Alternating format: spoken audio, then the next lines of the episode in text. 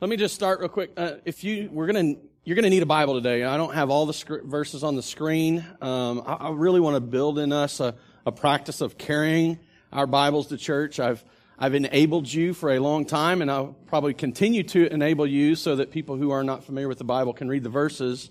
But it's important that you see these things in God's Word and are able to take them. Just become familiar with your Bible. If you don't have a Bible, uh, I would encourage you. It's on page 859 in the in the Bibles in the chairs. If you don't have your own Bible, take that with you. It's our gift to you. We'd love for you to have it. The, the Word of God works. It's powerful. It accomplishes the purposes of God, and, and we would encourage you to read it and study it. If you're following on a device, I'd encourage you to download the YouVersion app and follow us on our live event. You'll have the notes. You'll be able to take notes. You'll be able to refer to them later. Uh, all of that. And so, anyway, just it, it's important uh, for us to have God's Word, to know it, and to be living and saturating ourselves with it. And I just want to encourage that today. Uh, anyway, so, so we're in our study of Luke, where Luke has spent three chapters identifying Jesus, showing us who Jesus is. Jesus, the Son of God, Jesus, the Son of Man. But, but knowing who Jesus is and knowing what Jesus had come to do is not the same as knowing that Jesus is actually capable of accomplishing it. Right? I mean, the first three chapters lay out for us exactly the mission, the purposes of Christ and his identity, but they don't show us that Jesus is actually able to accomplish it. So Amy and I, we just recently watched this movie called Everest. I don't know if you've seen it. It's a, it's a true story about a, a man named Rob Hall and this group of climbers that climbed Mount Everest and and uh, uh, one of the one of the people on the climb and then one of the guides end up dying on this trip. It happened in 19, uh, two of the guides and one of the people on the trip died. It happened in 1996, and uh, it's really a, it's not a feel good movie. It's like we got done, and I'm thinking I was I just looked at her. I was like I I feel pretty bad right now. This is then didn't finish well. Uh, anyway, so so here's the thing though: is this guy Rob Hall is his name? He was known for mountain climbing. Like he was a successful, sought after guide. He was, he was, uh, he, he started really by, by completing, him and a buddy completed the seven summits in seven months. And the seven summits are the seven highest mountains on the seven continents of the world. And he had gone in seven months and climbed all seven of those. Is that enough sevens for you? But he made a name for himself when he did that. And after he did that, he had corporate sponsors, and so he started making money doing this, and, and he quickly uh, established a company called Adventure Consulting. And Adventure Consulting is known for, they still exist today, They're no, they were known for their, their, uh, their, their reputation and their commitment to safety, and, and, and people wanted to climb Mount Everest with them, with especially Rob Hall, because of who he came to be known as. He, he was sought after so much so, in fact, people believed in him so much that they would pay well over the normal rate just to be able to climb with this man. It would cost him $65,000 to climb Mount Everest with him. I mean, that's, that must be a big goal in life to be willing to, to drop that kind of cash to climb a mountain, right? I mean, it's, that's a big deal. But they believed in him so much they, would, they were willing to pay more to, to climb with him. They, they trusted that they were going to get to the top and actually get back down to the bottom. Uh, unfortunate. The, the reality is, is he couldn't live up to the expectation. Eventually, not only did he die on that climb, but, but a man that had gone with him, that was trusting in him, died on that climb. here's the thing. The mountain that Jesus had to ascend makes Everest look like a, a molehill in an open prairie. Could he do it? Could he accomplish what he had set out to do? Could he, could he achieve the summit? Could he come to the top and, and, and, and make this way back to the base of this mountain? Could he do what he'd been sent to do? And that's exactly what I think Luke is letting us know as he begins to move into the ministry of Christ. See, the thing is, is I don't want to ruin the, I don't want to ruin the surprise ending. I don't want to, I don't want you to miss out on the irony. But could he? Yes, he absolutely could. Yes, he absolutely did. And we, and we see it. We see it begin to unfold in front of us as we, as we come to Luke chapter 4 today, as Jesus is facing temptation, as Jesus is, is, is on, he faces the onslaught of temptation from the devil himself, we see him begin his work of overcoming, uh, of, of finding victory against sin. Let's read with, read, read along with me, if you will. Verse verses 1 through 13. We'll read the whole thing. We'll come back and look at it. And Jesus, full of the Holy Spirit, returned from the Jordan and was led by the Spirit in the wilderness for 40 days, being tempted by the devil. And he ate nothing during those 40 days, and when they, and when they were ended, he was hungry. That's like stating the obvious, right? Like, he was hungry after not eating for 40 days. I get, I get hungry after not eating a few hours. I think it's, but, but it, it, it's clear. He, he was hungry. The devil said to him, If you are the Son of God, command this stone to become bread. And Jesus answered him, It is written, Man shall not live by bread alone.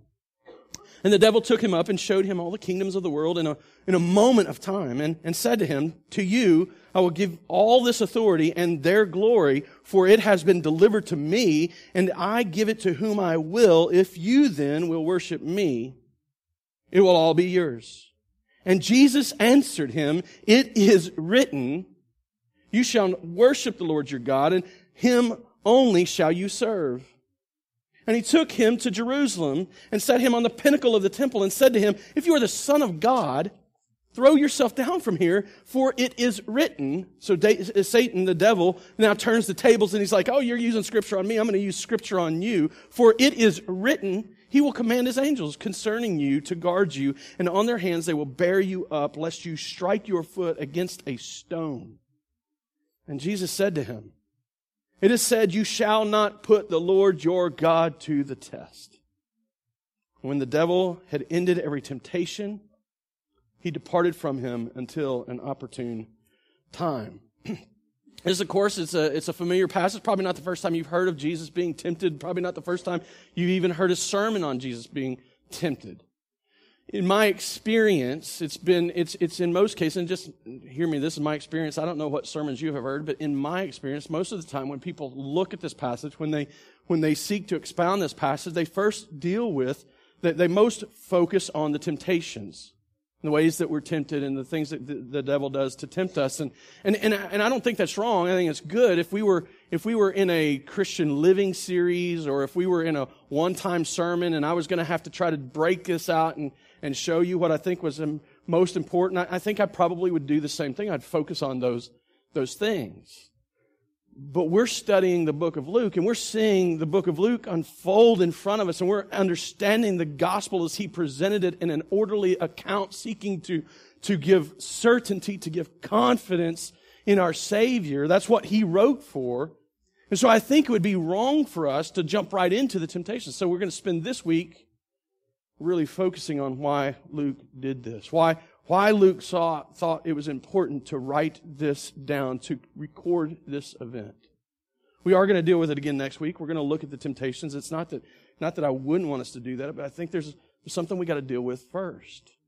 There's something I think we have to, have to understand first. So I want us to really consider the significance of this event. Consider the significance of why Luke placed it where he did in the gospel. Consider the significance of what he's trying to show us and how it helps us gain certainty.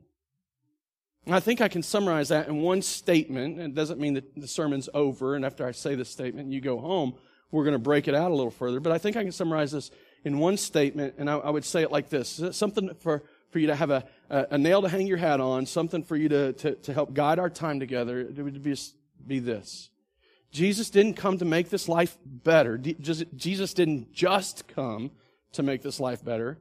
He came to overcome sin in order to make eternal life possible. There's a lot to this. but truly, I mean, if Jesus had just come to heal people and relieve oppression, relieve the consequences of, of living in a sin filled world and, and ease the consequence of sin on our lives just for the time being, this never would have had to happen. And it wouldn't matter if it, if it had. It wouldn't be important for us to know it today. If, if Jesus was just simply seeking to come and do a good work and, and, and make people feel better about this life, then it wouldn't matter whether or not he faced temptation well or not, whether he succeeded against temptation or not. There's something I say to people. I, I, I, say this a lot as I talk with people about why we do what we do in the community. I, I have this conversation a number of times. I've had this conversation with a number of the people in the in the neighborhood association that recently gave us an award, right? So, so they give us an award, and in part, as we've had relationship with them, I've had opportunity to talk to them about this a number of times. I tell them all the time. Jesus, everywhere Jesus went, he made it better. Everywhere Jesus went, he made it better. There was a significant difference because Jesus was there. He made it better. And I, I think that's true. I, I think he went serving and, and healing and performing miraculous things and, and, and, and helping the lame walk and the blind see and the deaf hear. And he, he did all of these social things that, that made life better. People knew Jesus was in the house when he was in the house. I mean, they knew when he'd come into a city and people would flock to see him and they'd bring sick people to be healed and they bring, and they would bring deaf and, and lame and, and mute and blind and, and they would, and, and they would bring people to him because they knew his reputation. And I shared with you just a couple of weeks ago how I long for our church to be known for this kind of thing. How I long for this group of people, this body of believers, this local congregation. As we look to the future, as we look to what's coming, how we, how we long for this, how, how I long and have prayed for this for, for 10 years, really.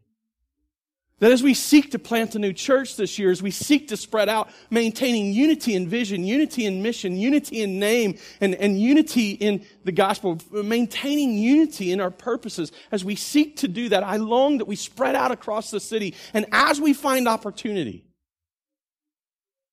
we strive to make it better. In fact, I, my, my hope would be, let's just, let's just say worst case scenario, tomorrow something happens and shuts this church down. My hope would be that the community around us would feel it, would sense it, would recognize a void. Not because I want them to think of us as good people, but I want them to see Jesus.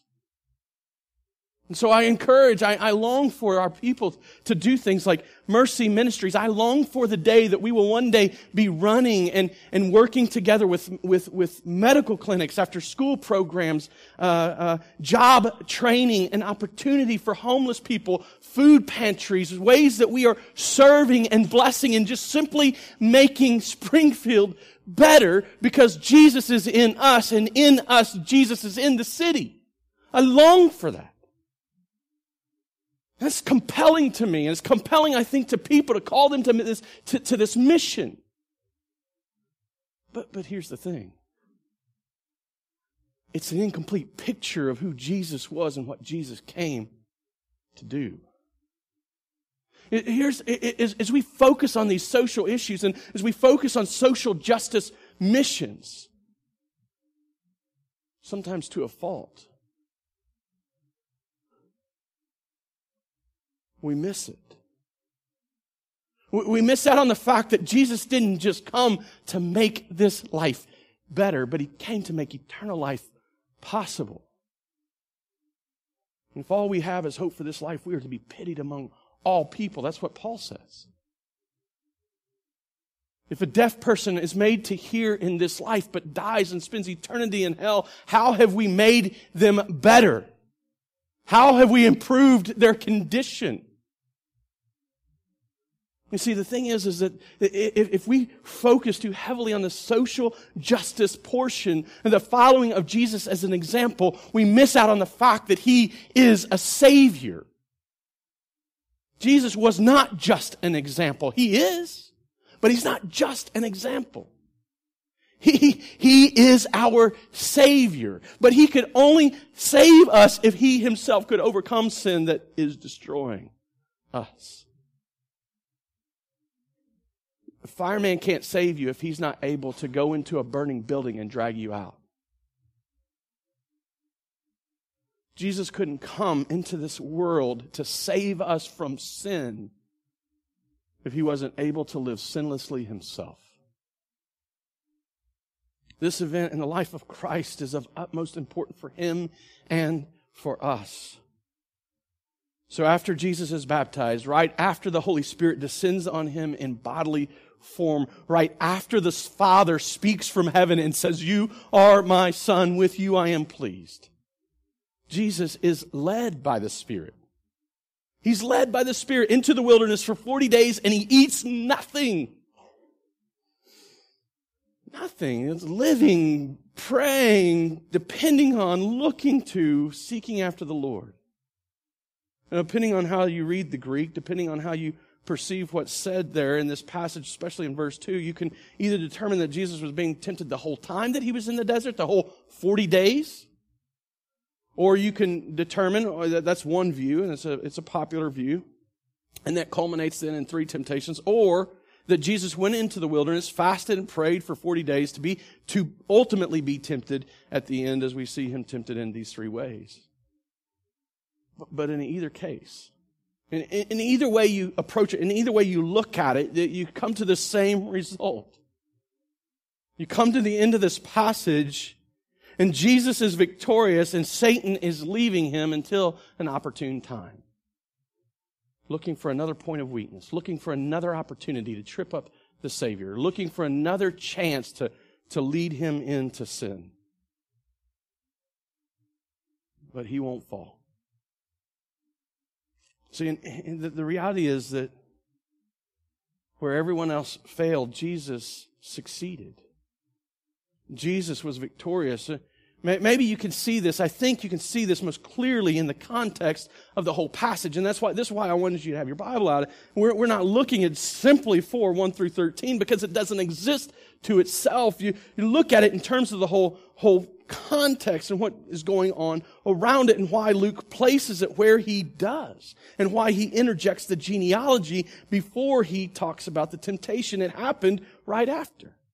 Why did he put something in the middle? Well, if you have your Bible, go ahead and flip over to chapter 3, 21 through 23. It may be on the same page. But look at 21 through 23. We get to the baptism. Here's the baptism. So, so Jesus comes down, is baptized. He's, he's praying. The heavens open. The Holy Spirit descends. This is verse 22. Holy Spirit descends on him in bodily form like a dove, and a voice came from heaven. You are my beloved son. With you I am well pleased. But did you notice in chapter 4, how does Satan approach him? How does Satan tempt him? What does, what does he say to him? If you're the Son of God. God has just said it.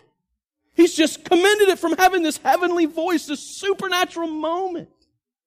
I don't know about you, but when I started preaching, when I first stepped into ministry, the heavens didn't open up and say, hey, this is Seth, listen to him. It would have been really cool if it had. If God took my advice, it might have. But this happened with Jesus. And here Satan comes seeking to, seeking to undermine it, seeking to, to cause doubt in it, seeking to cause question with it. And it's, it's, it's crazy. It's this beautiful moment of, of the power of God in Christ, the power of God on Christ, being filled with the Holy Spirit, being full of the Holy Spirit, being led by the Holy Spirit, being completely obedient to God the Father, recognizing His identity as the Son. Satan's like a rowboat going up against a battleship. I mean, he's in his little dinghy with his two little paddles and he's going to sink the battleship. It's not going to happen. So we, we see the limitation of Satan's power. We see the end of Satan's power. He can't accomplish his, his task. But we gain just a glimpse of the power of God in Christ.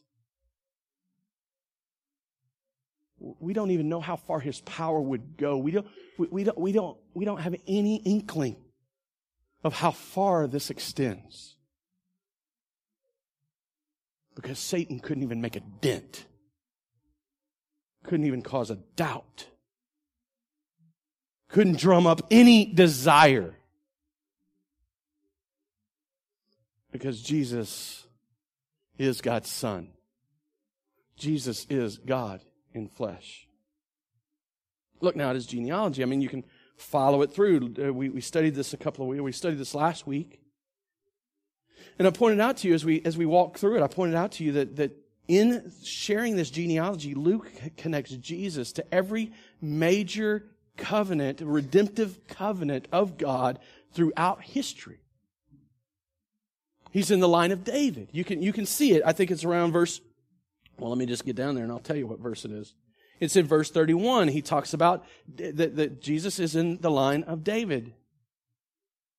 That's significant. He's the fulfillment of the Davidic covenant. We talked about that last week. God would establish David's throne forever.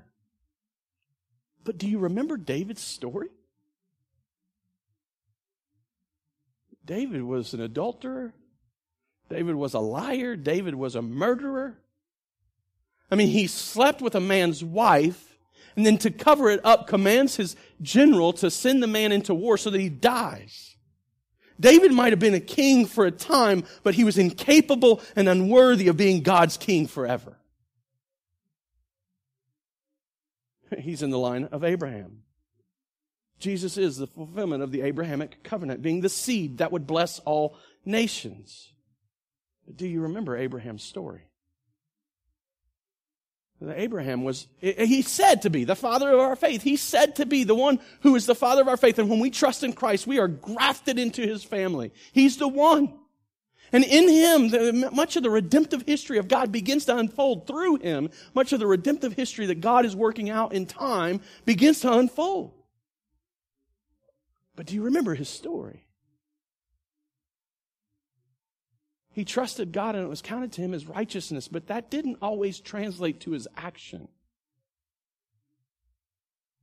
He's called to follow God to Canaan. He gets up and he leaves, but Canaan's, you know, experiencing a, dry, a famine.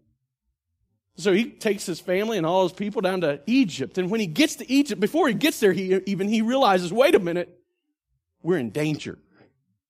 So hey, Sarah, guess, you know, to protect me, you're going to have to say that you're my sister.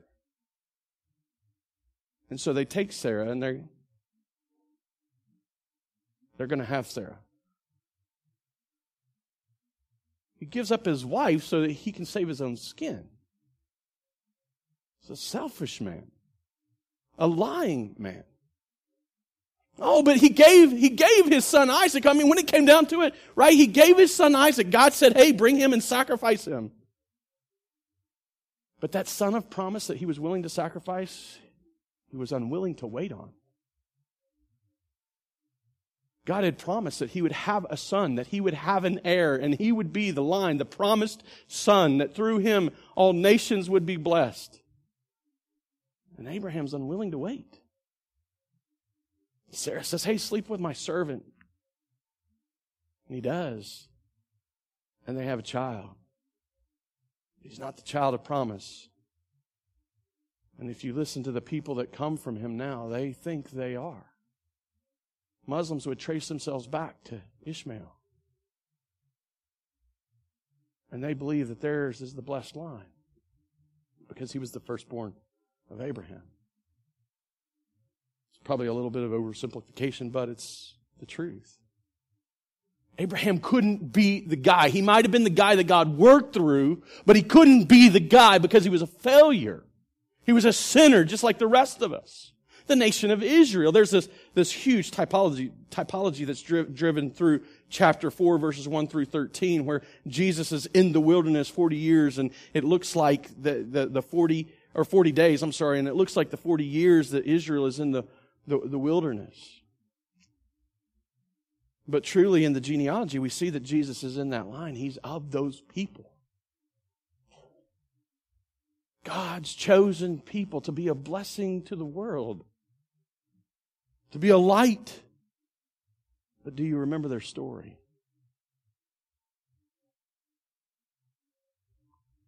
When called to go into the promised land, they doubted the God that had led them through the sea on dry ground. They failed. And as a result, they wander around in the desert for 40 years, complaining and miserable the whole time. But maybe the, the, the, crux, the climax of Luke's genealogy is the son of Adam. Verse 38 he comes to this point where he says, the son of Enos, the son of Seth, the son of Adam, speaking about Jesus, the son of Adam, the son of God. Jesus was in the line of Adam just like we all are. He was human, fully man and fully God. Where Adam failed, Jesus won. You know Adam's story. I mean, he was formed of God from the dust. God bends over into the creation and breathes life into him. He places him to rule over all things in creation. He gives him a wife that's formed from his rib. And when tempted once, he chose the fruit instead of God. He couldn't be the guy. Jesus is in the line of Adam. He is the fulfillment of the Adamic covenant, but he is not the guy. Or that Adam is not the guy. He is, he is the beginning and where all things went wrong and where God determined in the covenant that the curse would fall. But in the same breath as the curse came, came the promise of life. I appreciate the contrast between these two men. John MacArthur points it out this way. Listen closely. Let me just read it to you. Comparing Adam's temptation with that of Jesus reveals some obvious differences and makes Jesus' victory over his temptation all the more remarkable. Adam faced temptation in the best possible surroundings, the Garden of Eden. Jesus faced temptation in the worst imaginable setting, the wasteland of the Judean desert. Adam lived in sinless perfection of the pre-fallen world. Jesus lived in a sinful fallen world. No overwhelming buildup of temptation lured Adam into sin because he yielded to the first temptation he faced. Jesus, on the other hand, faced repeated temptations over the first 30 years of his life Hebrews 4, 4.15 kind of gives, uh, gives us that insight. An intense temptation during the 40 days before the final three recorded here. John MacArthur's view is that Jesus was being tempted the whole time. Jesus was weakened by 40 days of fasting. The, in, in, in, the best of circumstances, Adam fell. In the worst of imaginable circumstances, Jesus did not. The consequences of Adam's fall to temptation were lethal to the human race. The consequences of Jesus' triumph over temptation were life-giving. You see the contrast. You see why, why Luke saw fit, why Luke saw that it was important to, to, to show that Jesus was baptized, that Jesus entered into ministry, that Jesus lived in obedience to the Father. He showed us his line, his genealogy, and then comes to this moment where he says, Jesus is better. Jesus is victorious where everyone else has failed. Jesus, rather than serving himself with his power to make bread from stones and feeding on his own desires, Jesus trusted his Father to sustain his life. Jesus, rather than taking a shortcut to achieve his crown by bypassing the cross, worshiped the Father alone. He did not exalt himself in any way rather than proving his identity by commanding God the Father to act in order to protect him. Jesus saw his position below the Father, submitted to the Father's authority, and lived in obedience to the Father.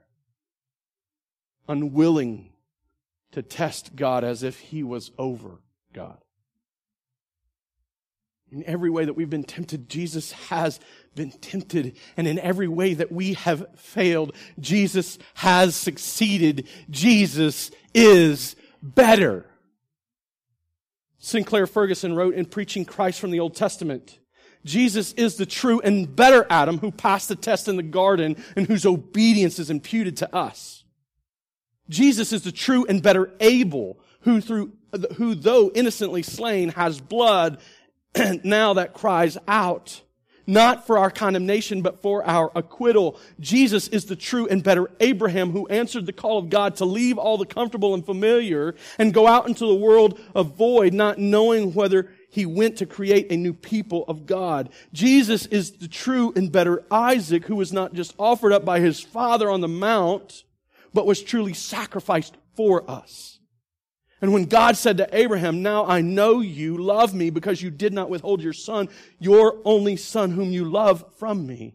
Now we can look at God taking his son up the mountain and sacrificing him and say, now we know that you love us because you did not withhold your son, your only son, who you love from us. Jesus is the true and better Jacob who wrestled and took the blow of justice we deserved. So we, like Jacob, only receive the wounds of grace to wake us up and discipline us. We are not crushed, but we may walk with a limp. Jesus is the true and better Joseph, who at the right hand of the king forgives those who betrayed him and sold him and uses his new power to save them. Jesus is the true and better Moses who stands in the gap between the people and the Lord and who mediates a new covenant. Jesus is the true and better rock of Moses who, struck with the rod of God's justice, now gives us water in the desert. Jesus is the true and better Job, the truly innocent sufferer who then intercedes for and saves his stupid friends.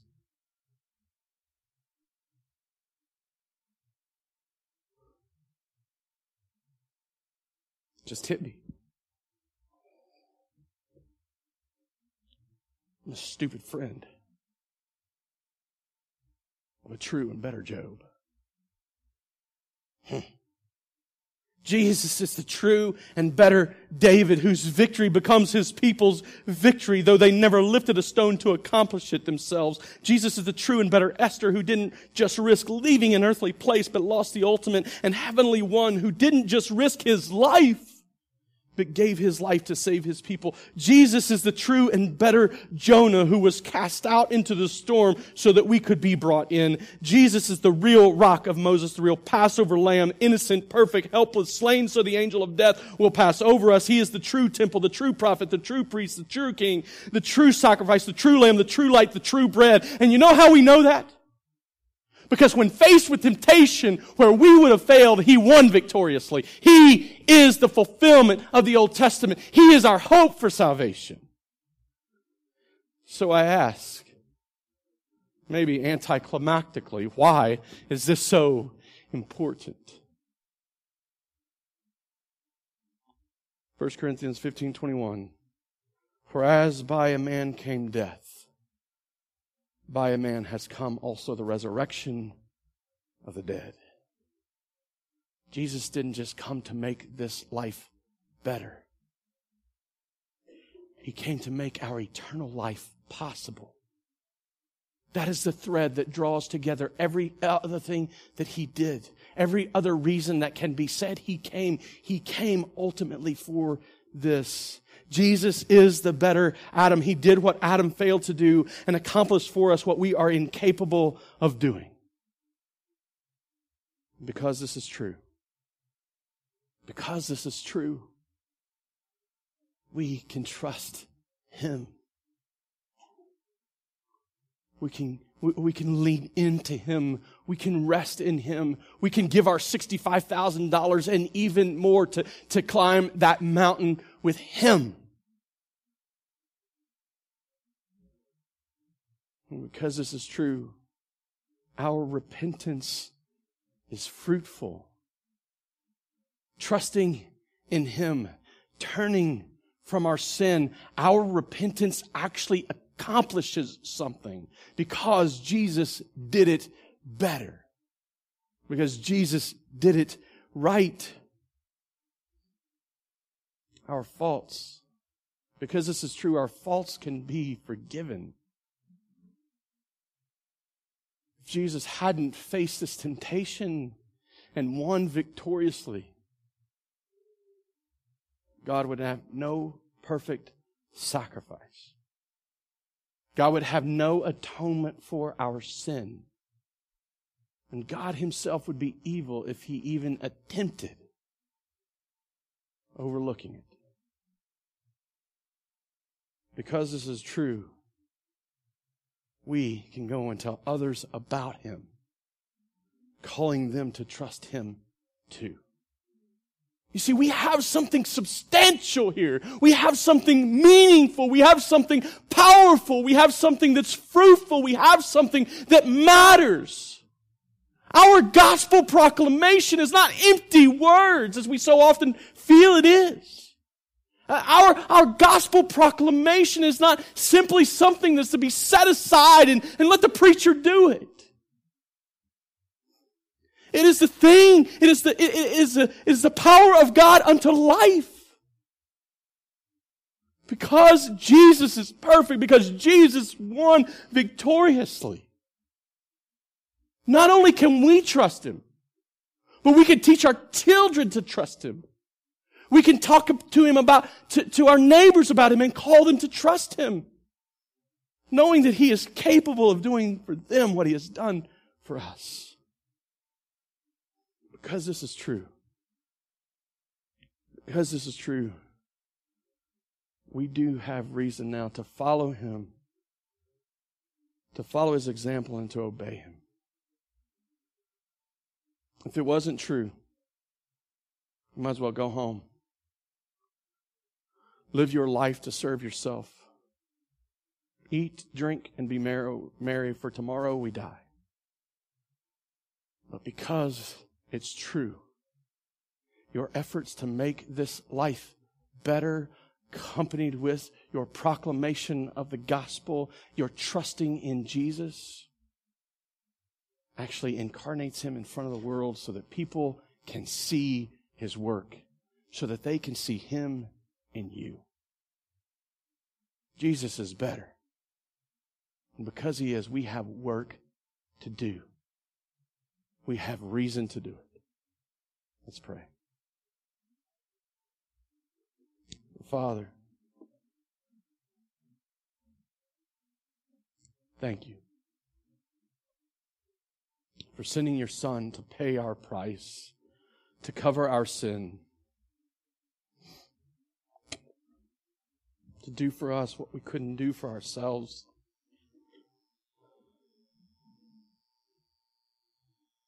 Jesus, thank you for never wavering for standing strong on my behalf, on our behalf. Thank you for being my better Job. That you might save this stupid friend.